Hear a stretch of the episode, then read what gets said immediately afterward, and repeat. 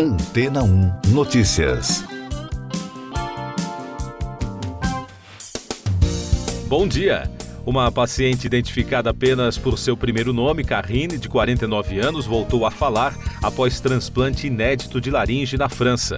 A mulher respirava por meio de uma traqueostomia há cerca de 20 anos, sem poder falar devido a complicações decorrentes da intubação após uma parada cardíaca em 1996.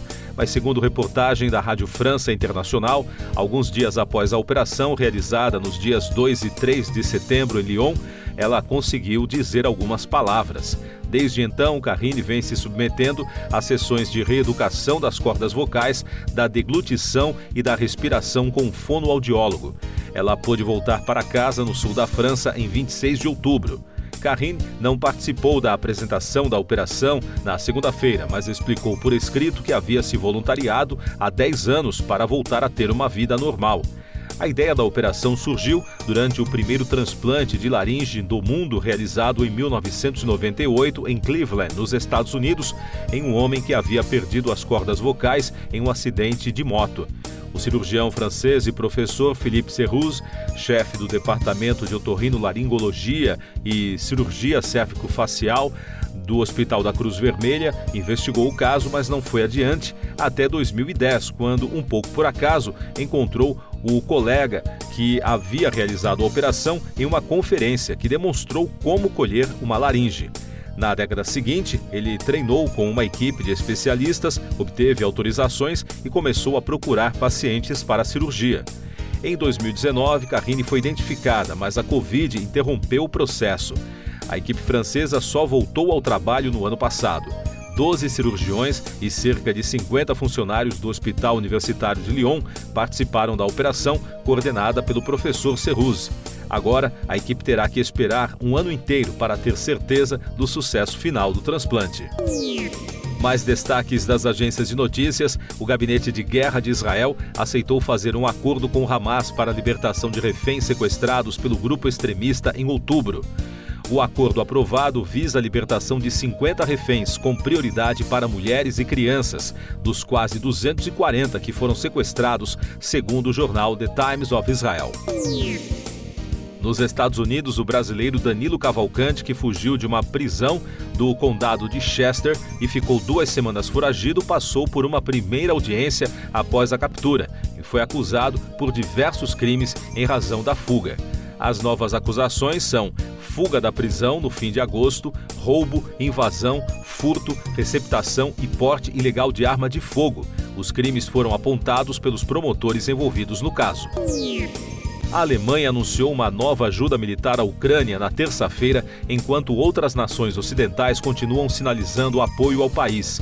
Além do ministro da Defesa alemão, Boris Pistorius, estiveram também em Kiev o presidente do Conselho Europeu, Charles Michel, e a presidente da Moldávia, Maia Sandu. As visitas coincidiram com o décimo aniversário da Revolução Pró-Europeia de Maidan, que derrubou um governo pró-Rússia.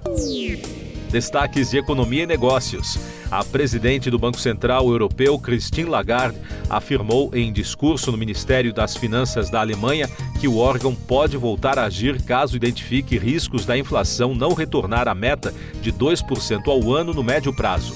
A autoridade monetária pontuou que espera a retomada de uma pequena alta da inflação nos próximos meses e por isso é cedo para declarar vitória e dizer que a alta de preços está no caminho desejado. E no Brasil, o Ministério da Fazenda reduziu a projeção de alta do produto interno bruto em 2023. De acordo com a Secretaria de Política Econômica, a estimativa para a expansão da atividade passou de 3,2 para 3%. A pasta ponderou que, apesar dessas alterações, a perspectiva ainda é de aceleração no ritmo da atividade no último trimestre do ano, motivada pelo crescimento de alguns subsetores. Eu sou João Carlos Santana e você está ouvindo o podcast Antena 1 Notícias, agora com os destaques das rádios pelo mundo, começando com informações da britânica BBC. A Microsoft se ofereceu para igualar o salário de qualquer funcionário que ingressasse na empresa OpenAI, que está em crise após a demissão de Sam Altman do cargo de CEO na última sexta-feira. O executivo levou uma oferta de emprego na Microsoft para liderar uma nova equipe de pesquisa avançada de inteligência artificial. Logo depois, quase toda a equipe da criadora do ChatGPT ameaçou sair. Segundo a BBC, ainda não está claro se Altman acabará se juntando à Microsoft, na prática, o maior investidor da OpenAI. Outro destaque da maior rede de rádio da Europa, uma câmera captou imagens dos 41 trabalhadores presos em um túnel no estado indiano de Uttarakhand pela primeira vez em nove dias.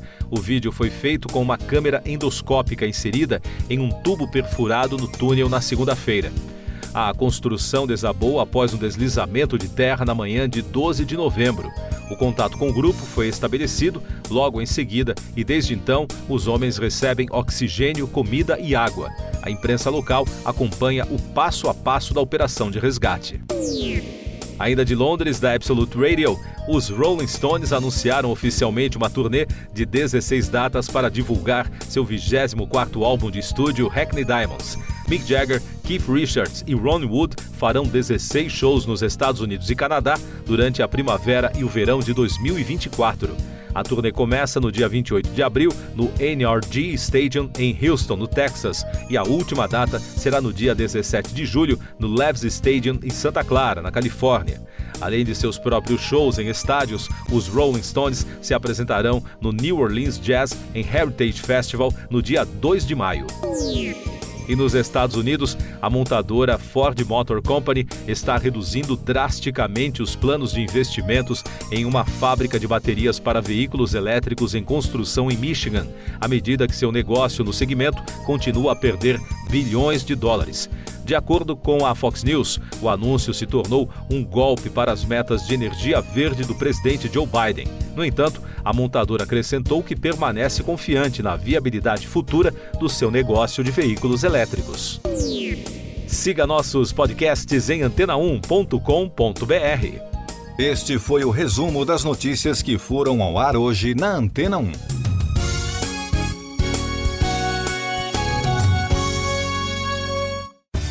Depois de tanto conteúdo legal, que tal se hidratar com água rocha branca?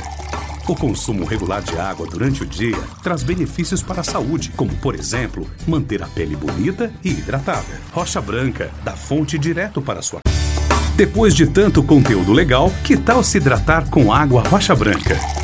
O consumo regular de água durante o dia traz benefícios para a saúde, como, por exemplo, manter a pele bonita e hidratada. Rocha Branca, da fonte direto para sua casa.